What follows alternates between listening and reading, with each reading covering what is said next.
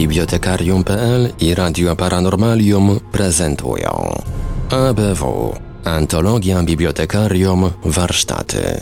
Witamy bardzo gorąco i serdecznie wszystkich słuchaczy Radia Paranormalium, no i z lekkim poślizgiem czasowym również Bogradia. Zaczynamy nietypowe ABW, nietypowe, bo takie troszkę około świąteczne. Przy mikrofonie za starami technicznymi audycji jak zawsze Marek Sękiewelios, a po drugiej stronie połączenia internetowego jest z nami dzisiaj Marek Żelkowski.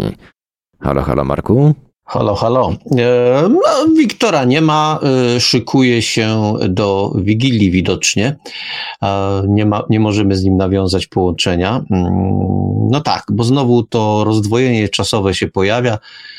Państwo w tej chwili są już po Wigilii. My jesteśmy przed Wigilią, bo nagrywamy rzecz w czwartek. Mówiąc szczerze, proszę Państwa, to ja i tak nie za bardzo wierzę, że ktokolwiek o tym e, tak zwanym legalnym czasie, czyli w piątek o 20 24 grudnia, rzeczywiście siądzie i wysłucha, e, wysłucha kolejnego, kolejnego odcinka naszej audycji. Niemniej jednak ABW na antenie jest. Jest e, z takim wydaniem świątecznym, antologia Bibliotekarium Wigilia, Dzisiaj jesteśmy z opowiadaniem, tak jak to często robimy, klasyki amerykańskiej science fiction z jej złotego wieku. Opowiadanie nosi tytuł Katastrofa na niebie. No, przyznacie Państwo, specjalnie oryginalny tytuł to nie jest. Zresztą, jak zaczniecie Państwo słuchać opowiadania, to też będziecie mieli wrażenie, że no tak, ale warto sobie zdać e, sprawę z tego, że to opowiadanie powstało przed erą lotów kosmicznych. A tymczasem dostajecie Państwo jakby taki reportaż z tego, jak pierwszy człowiek opuszcza atmosferę Ziemi, wylatuje w kosmos, no jest pierwszym kosmonautą. E, wiemy już dzisiaj, że to się odbyło zupełnie, zupełnie inaczej. No ale cóż, e, to, że to wiemy, nie zmienia, nie zmienia faktu, że całkiem miło jest sobie posłuchać, czy też poczytać, jak sobie to wcześniej wyobrażano. I no cóż, wyobrażano sobie, myślę, że całkiem, całkiem zgrabnie. Cała ta, zresztą cała ta fabuła jest podporządkowana temu, co w pierwszym wieku, wieku, co w pierwszym okresie powstawania science fiction, takiej rozrywkowej, e, było bardzo ważne. To znaczy, tu bardzo wielką rolę odgrywa nauka i technika, przynajmniej w takim stanie, w jakim ona była wtedy, kiedy to opowiadanie pisano. Okazuje się, że była w całkiem niezłym stanie, że tak sobie nawiążę do tego stwierdzenia, ponieważ e, sporo podanych tutaj informacji jest jak najbardziej sprawdzalnych. Nie chcąc Państwu spoilerować tego opowiadania, no powiem jednak, że hmm, motyw y, pewnej katastrofy w kosmosie y, później pojawiał się wielokrotnie, czy to w książkach, czy to, czy, czy to w filmach. No, zresztą to opowiadanie też nie jest pierwszym opowiadaniem o katastrofie, ale jeśli sobie Państwo przypomnicie film z Sandrą Bullock, jak wracała na Ziemię mm, z orbity, no to coś z atmosfery atmosfery, powtarzam, niż treści. Tej opowieści w dzisiejszym opowiadaniu się znajduje. Mm, jest też, myślę, że zaskakujący, dla mnie to było zaskakujące, e, sposób rozwiązania tego powrotu. Wydaje mi się, tu by się powinni wypowiedzieć oczywiście koledzy zajmujący się fizyką, no zdecydowanie Tomasz Fons, ale wydaje mi się to nawet nie przekombinowane.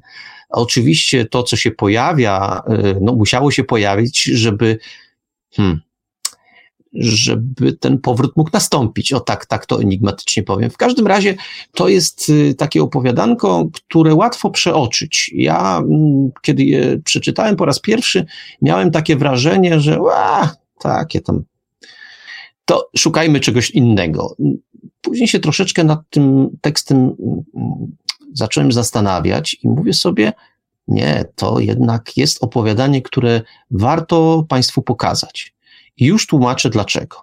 Otóż yy, mamy sytuację, tak jak ją narysowałem na, zarysowałem na początku, że my dzisiaj wiemy, jak to wszystko przebiegło, jak y, wystartował Gagarin, jak później jego następcy. Troszeczkę to inaczej wyglądało, ale jakby tak troszkę zmrużyć oko, to by się okazało, że autor opowiadania całkiem zgrabnie przewidział to, co się stanie. I no, wybaczcie mi Państwo, taka refleksja mnie naszła. Mm, czytamy współczesną prozę science fiction. No, ci, co czytają, to czytają. No, ja na przykład czytam.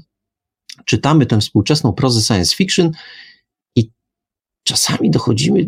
Ja sobie zaczynam zadawać takie pytanie, ile z tych rzeczy, o których dzisiaj czytamy, za kilkadziesiąt lat, bo od, od napisania tego opowiadania do lotu w kosmos bodajże 10 lat upłynęło, może troszeczkę więcej, coś około. W każdym razie, y, ile z tych rzeczy, które opisywane są dzisiaj, za 10 lat, za 20, może za 30, będzie naszą rzeczywistością? I czasami mam wrażenie, że będziemy żyć w bajkowym świecie, no ale jak się tak rozglądam dookoła, o co, o co często apeluję do Państwa, to mam wrażenie, że nie będziemy żyć w baśniowym, bajkowym świecie, że raczej y, należałoby czytać antyutopię, dystopię, jak zwał, tak zwał. W każdym razie raczej w tym kierunku należałoby podążać, niż w tym takim radosnym, y, radosnym prognozowaniem, za tym radosnym prognozowaniem, które wieszczy nam, a, że to że przekształcimy Marsa, że terraformujemy go i tak dalej, i tak dalej. No, są takie opowieści, ja bardzo chętnie je czytam, one pobudzają tę wyobraźnię, ale tak się, tak się martwię, no, że idą ciężkie czasy, wszyscy o tym, o tym mówią. No to ja powinienem powiedzieć, nie martwcie się Państwo, będzie super, polecimy na Marsa. No właśnie, a może ktoś nam to mówi, żebyśmy się właśnie tak oderwali od tej rzeczywistości, a w międzyczasie funduje się nam różne, różne super zarąbiste, zarąbiste mm, wynalazki. Ja myślę, że to dzisiaj jest zły czas, żeby tak narzekać, jak w tej chwili narzekam, a zatem, no cóż, ja zapraszam Państwa bardzo serdecznie na to niedługie, ale dosyć takie krwiste, w sensie y, pełne treści. Żadna krew się tu nie leje. Y, krwiste opowiadanie ze złotej ery science fiction, katastrofa na niebie. Kawał fajnego, dobrego, starego tekstu. A cóż, e, ponieważ jest Wigilia, e, nadciągają święta, to wszystkim tym, którzy obchodzą, którzy chcą obchodzić, albo którzy po prostu mają wolne, no to życzę, żeby, żeby wszystko było, wszystko było jak najlepiej, żeby było zdrowo, żeby było wesoło, żeby było czasami filozoficznie, refleksyjnie, ale żeby było, ale żeby było tak, jak sobie Państwo to wymarzyliście. Wszystkiego dobrego i słyszymy się za tydzień. A naszym kilku słuchaczom, którzy słuchają nas z oddziałów covidowych, bo wiem, że takie osoby w gronie słuchaczy Radia Paranormalium są, życzymy oczywiście jak najszybszego powrotu do zdrowia, no i mamy nadzieję, że czas spędzony z Radiem Paranormalium skutecznie pozwoli Wam choć na chwilę zapomnieć o tym wszystkim, co się stało i tym, co, co się wokół nas dzieje i o tej chorobie, która naszych słuchaczy również niestety nie oszczędza.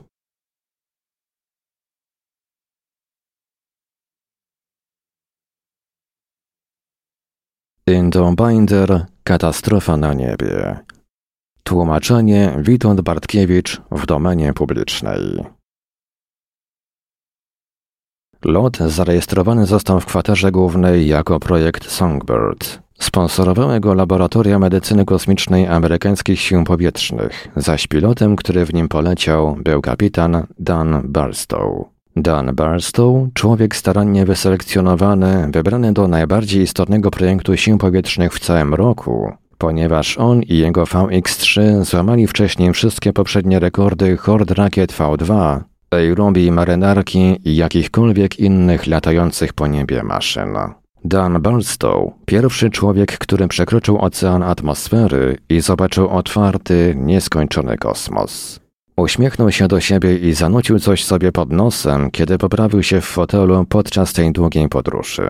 Za bardzo zajęty, żeby czuć zarówno podniecenie, czy też strach, Uważnie zajmował się 37 przyrządami, które miał odczytywać, dwa razy większą liczbą rejestrów, które miał prowadzić i milami taśmy filmowej, którą miał nakręcić. Był starannie wybrany i pieczołowicie wytrenowany, by robić to wszystko z nie większym niż 10% przyspieszeniem pulsu.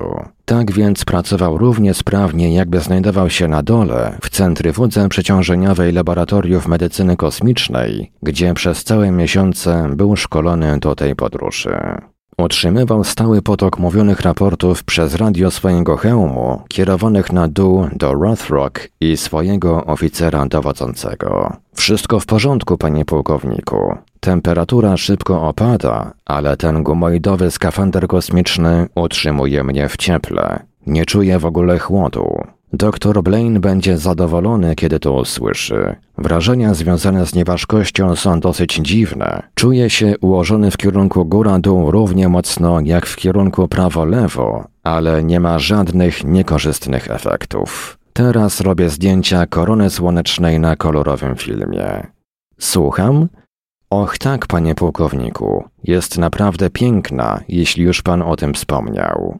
Ale u licha, panie pułkowniku, kto by miał teraz czas na zajmowanie się wrażeniami estetycznymi? Ups, ten był naprawdę blisko. Dziesiąty meteor przemknął z dużą szybkością tuż koło mnie. Naprawdę zaczyna mi to przypominać ogień artylerii przeciwlotniczej podczas lotów bombowych na Berlin.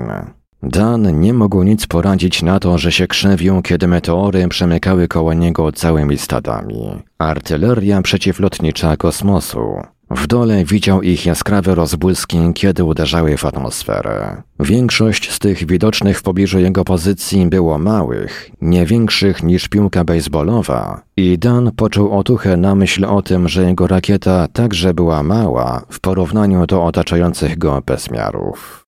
Bezpośrednie trafienie byłoby czystym pechem i stare, dobre zasady rachunku prawdopodobieństwa działały na jego korzyść. Tak, panie pułkowniku, to blaszane pudło, którym lecę, trzyma się w jednym kawałku. Meldował dalej Dan do Rathrock. Gdyby przerwał swój raport choćby na sekundę, wrzask z gardła pułkownika, godny najlepszego sierżanta, szybko poderwałby go do dalszego mówienia. Każdy skrawek informacji, jaki był w stanie przekazać, stanowił witalnie ważną rewelację w tym pierwszym locie eksploracyjnym USAF w otwartym kosmosie, poza poduszką atmosfery ziemskiej, ściągnącym się w nieskończoność sklepieniem wszechświata nad głową. Promieniowanie kosmiczne, panie pułkowniku? No pewnie. Odczyty na Geigerze skoczyły dwukrotnie w górę. Słucham?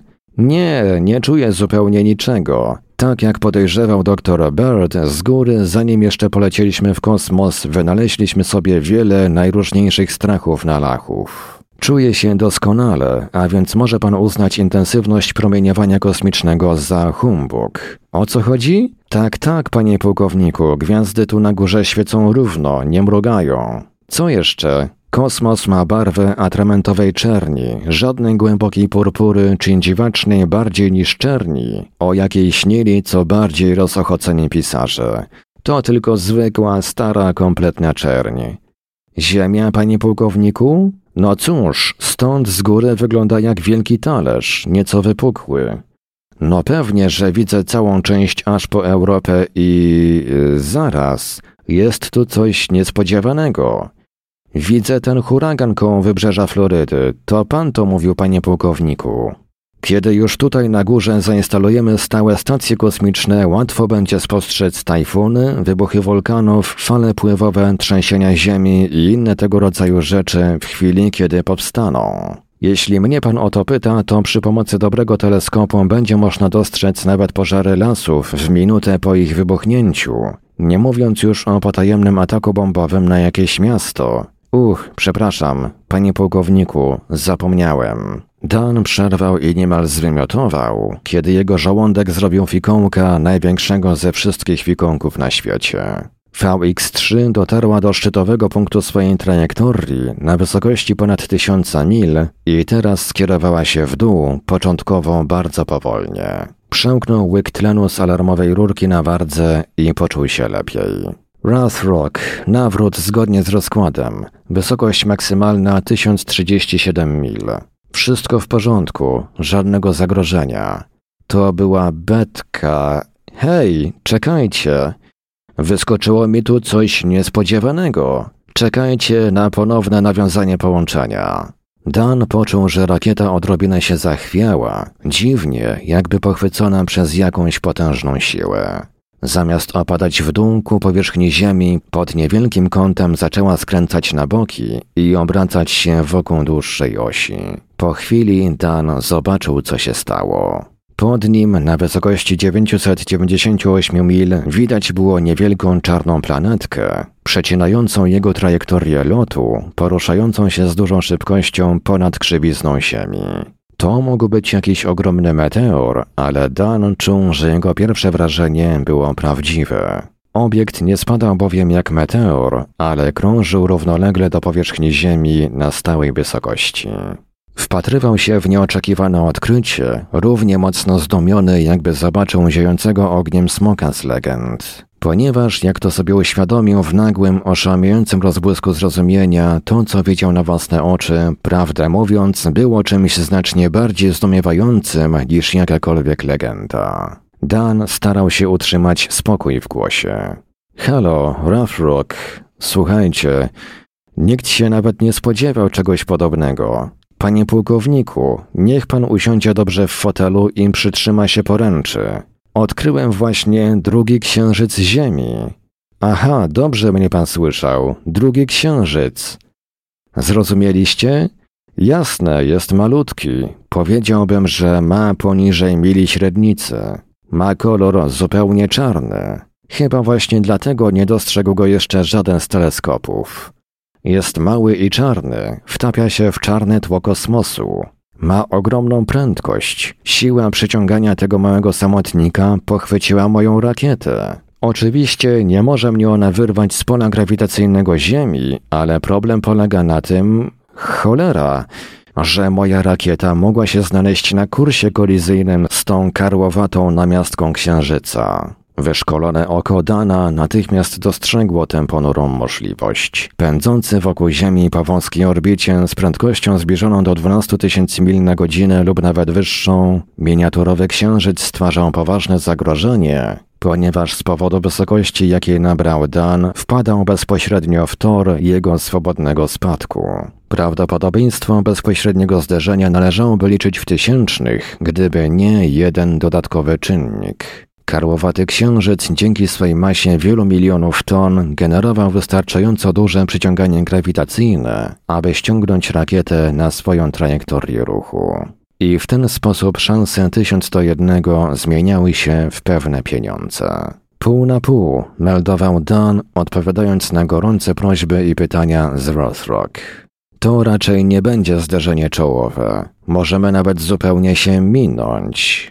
O Boże, nie przy tej skalnej iglicy, która sterczy pionowo w górę. Trafię prosto w nią. Dan słyszał kiedyś wybuch bomby atomowej i kiedy rakieta walnęła w skalisty występ, zabrzmiało to jak cała ich seria, odpalonych jednocześnie. Skała rozpadła się, rakieta rozpadła się także, ale Dana nie było już w środku, a więc nie rozpadł się razem z nią. W krytycznej chwili nacisnął z całej siły odpowiedni przycisk i alarmowy włas bezpieczeństwa rakiety wyrzucił go z niej na ułamek sekundy przed potężnym zdarzeniem. Dan jednak stracił przytomność, dostając częściowo falą uderzeniową eksplodującej rakiety.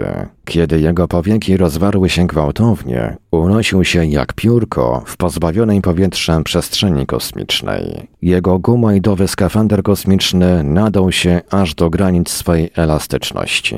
Ale wytrzymał, a w jego wnętrzu automatyczne urządzenia dostarczały mu tlen, ciepło i umożliwiały komunikację radiową. Miał teraz szansę, dzięki temu, że został czysto wyrzucony z rakiety, bez żadnych uszkodzeń chroniącego go skafandra. Gwiazdy wirowały szaleńczo wokół niego. Dan w końcu znalazł powód tego stanu rzeczy. Po prostu nie leciał tak swobodnie w kosmosie. Krążył wokół czarnego satelity, na wysokości może tysiąca yardów nad jego poznaczoną dziobami powierzchnią. Halo, Rothrock! zawołał. Ciągle żyje i jakoś daje sobie radę, panie pułkowniku. Tyle, że teraz, jakby mało było tych wszystkich poprzednich szaleństw, stałem się księżycem tego księżyca. Kolizja musiała mnie zupełnie wyrzucić z mojej orbity zejściowej na Ziemię. Zostałem wyrzucony ze statku w tym samym kierunku co kurs tej cholernej skały, w obrębie jej pola grawitacyjnego. Nie wiem. Niech w wolnej chwili spróbuję przeliczyć to mózg elektronowy. W każdym razie teraz ten księżyc ciągnie mnie ze sobą po swojej orbicie. Hej, a to co? Tak, panie pułkowniku, krążę po spirali, coraz bliżej tego karłowatego satelity. Nie, proszę się nie przejmować, panie pułkowniku. To przyciąganie grawitacyjne jest bardzo słabe, jedynie ułamek ziemskiego G. Tak więc zdryfuję na dół łagodnie jak obłoczek. Czekajcie na moje lądowanie na drugim księżycu Ziemi. Szeroka postać w rozdętym skafandrze kosmicznym okrążyła jeszcze kilka razy czarną kamienną skałę po zwężającej się spirali i w końcu wylądowała na niej z lekkim poślizgowym uderzeniem, które nawet nie spowodowało szczęknięcia zębów Dana. Podskoczył jeszcze kilka razy, zmniejszając w groteskowym zwolnionym tempie wysokość kolejnych skoków od pięćdziesięciu paru stóp, by w końcu się zatrzymać. Siedział przez chwilę bez ruchu, przetrawiając fantastyczny fakt tego, że rozbił się na nienaniesionym na mapach małym księżycu, uspokajając rytm pulsu i oddechu, które w obecnej chwili mogły przekraczać stan normalny o ponad 10%. Okej, okay, Rothrock, słyszę was. I pan mi to mówi, panie pułkowniku? To oczywiste, że tutaj utknąłem. Nie mam rakiety, którą mógłbym odlecieć. Żadnego sposobu, żeby wrócić na terra firma. Co? Proszę mi wybaczyć, że to powiem, ale to głupie pytanie. No jasne, że jestem przerażony. Boję się jak cholera. Przepraszam za rakietę, panie pułkowniku, że ją rozbiłem. Ja, panie pułkowniku? Dziękuję, panie pułkowniku. Proszę jednak przestać mnie przepraszać, dobrze? Wiem, że nie mamy żadnych gotowych rakiet VX-3, nie będzie więc rakiety ratunkowej. Dan słuchał nieco dłużej, zanim ostro przerwał. Och, na miłość boską, panie pułkowniku, czy przerwie pan w końcu te żale nade mną? Zostanę już tutaj i kropka. Kostucha równie dobrze mogłaby mnie dopaść również nad Berlinem. Proszę sobie darować, panie pułkowniku. Dan nagle uśmiechnął się szeroko. Posłuchajcie, a co ja będę się tu skarżył i kwękał? Przecież odejdę w blasku chwały a przynajmniej gazety tak to określą, i zdobędę swoje miejsce w podręcznikach historii jako człowiek, który odkrył, że Ziemia ma dwa księżyce. Czy naprawdę mógłbym prosić o coś więcej? Dan zarumienił się, słysząc odpowiedź z Rothrock. Mógłby pan dać mi spokój, panie pułkowniku, a jakże inaczej mężczyzna miałby przyjąć coś takiego? W głębi duszy ciągle jestem przerażony.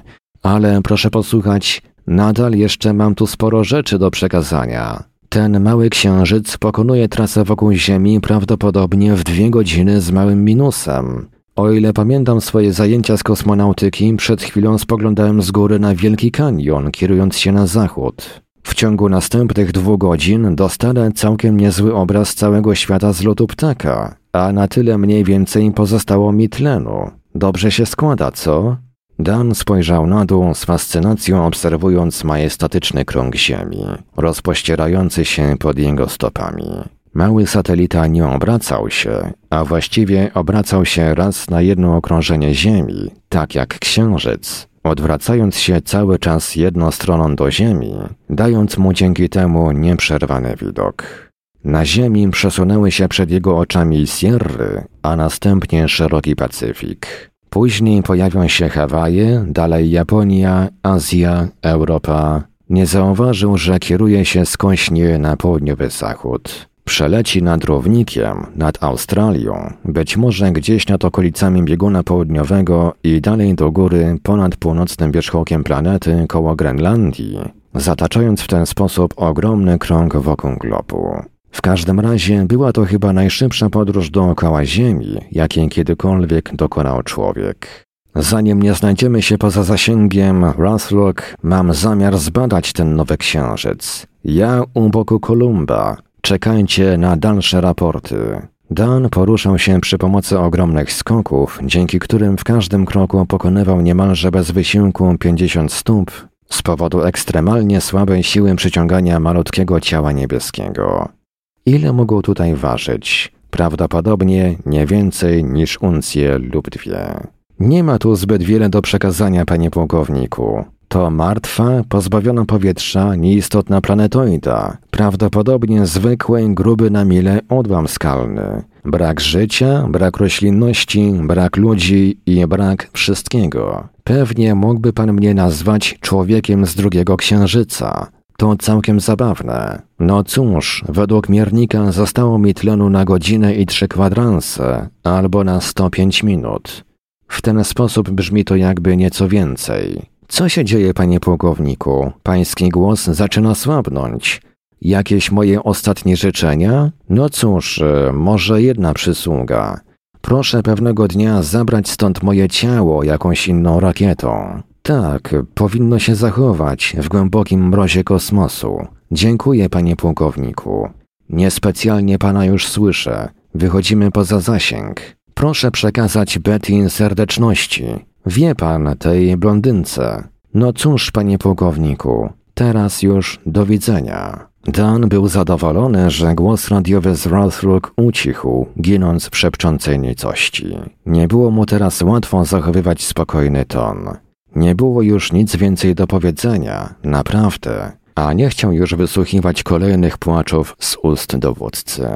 Stary zaczynał brzmieć już niemal histerycznie. Teraz chciał już zostać sam ze swoimi myślami, zawierając swój ostateczny pokój ze wszechświatem. Sprawdził miernik poziomu tlenu z zegarkiem. 90 minut powietrza do zera. Albo pomyślał szczerząc zęby w uśmiechu, wieczność minus 90 minut. Zaczęło go odławić w gardle. Czuł się jednak strasznie wspaniale, obserwując przemieszczającą się u jego stóp powierzchnię ziemi, procesję kropek, wysp nawleczonych na południowe Morze Pacyfiku jak zielone paciorki naszyjnika. Ciągle był w zasięgu znajdujących się w dole na morzu statków, a jednak nie próbował się z nimi kontaktować. Nie miał im nic do powiedzenia, jak duch w niebiosach. Leniwie zaczął podnosić luźno leżące kamienie, rzucał je i obserwował, jak mokną coraz dalej od niego z prędkością kuli karabinowej.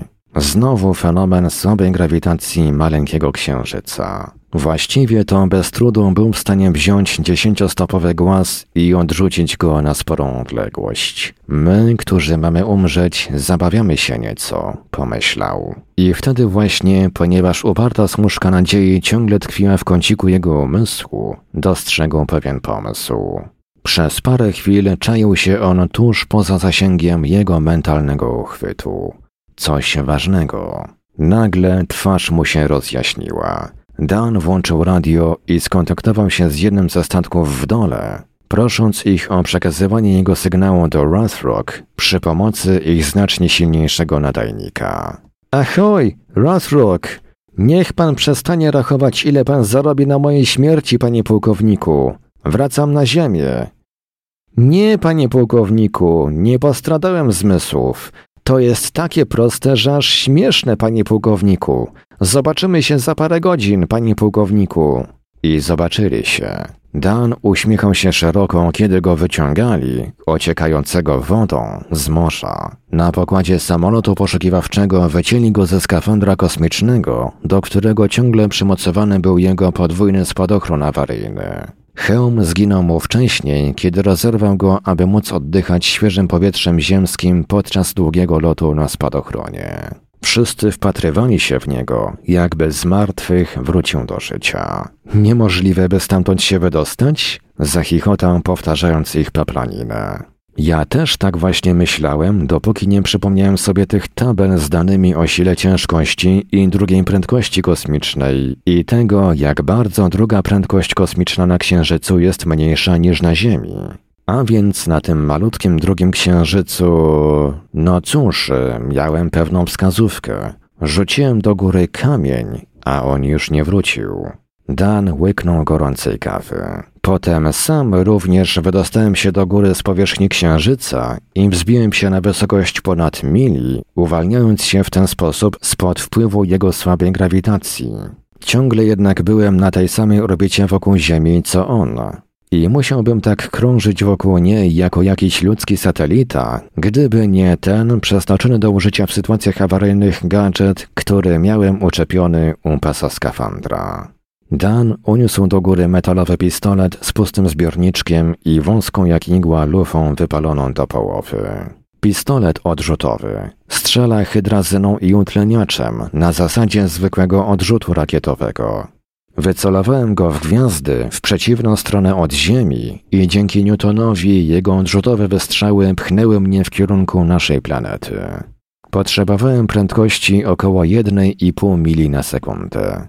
Ten mocny, choć mały z wyglądu pistolet odrzutowy musiał pchnąć tylko moją niewielką masę, przesuwając ją w nieważkości bez przeciwdziałania siły ciężkości czy też tarcia. To wyrwało mnie ze swobodnego spadku wokół Ziemi, zmieniając go na spadek grawitacyjny w kierunku jej powierzchni.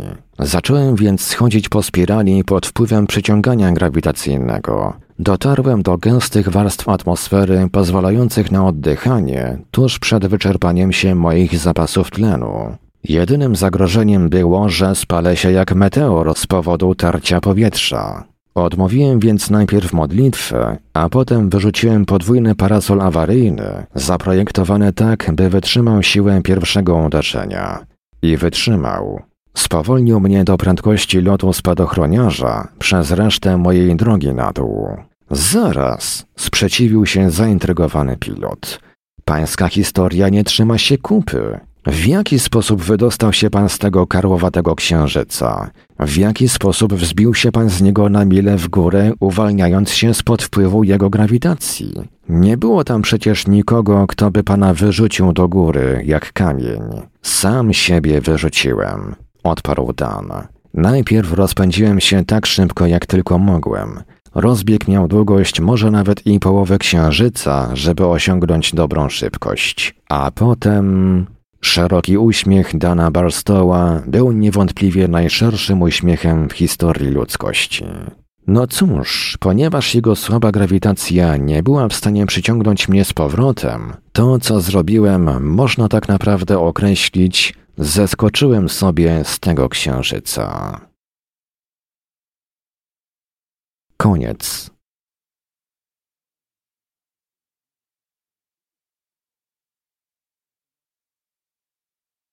No i to tyle na dziś. Kolejna BW już za tydzień. Trzymajcie się i do usłyszenia. BIOS. Bibliotekarium.pl i Radio Paranormalium prezentują ABW Antologia Bibliotekarium Warsztaty.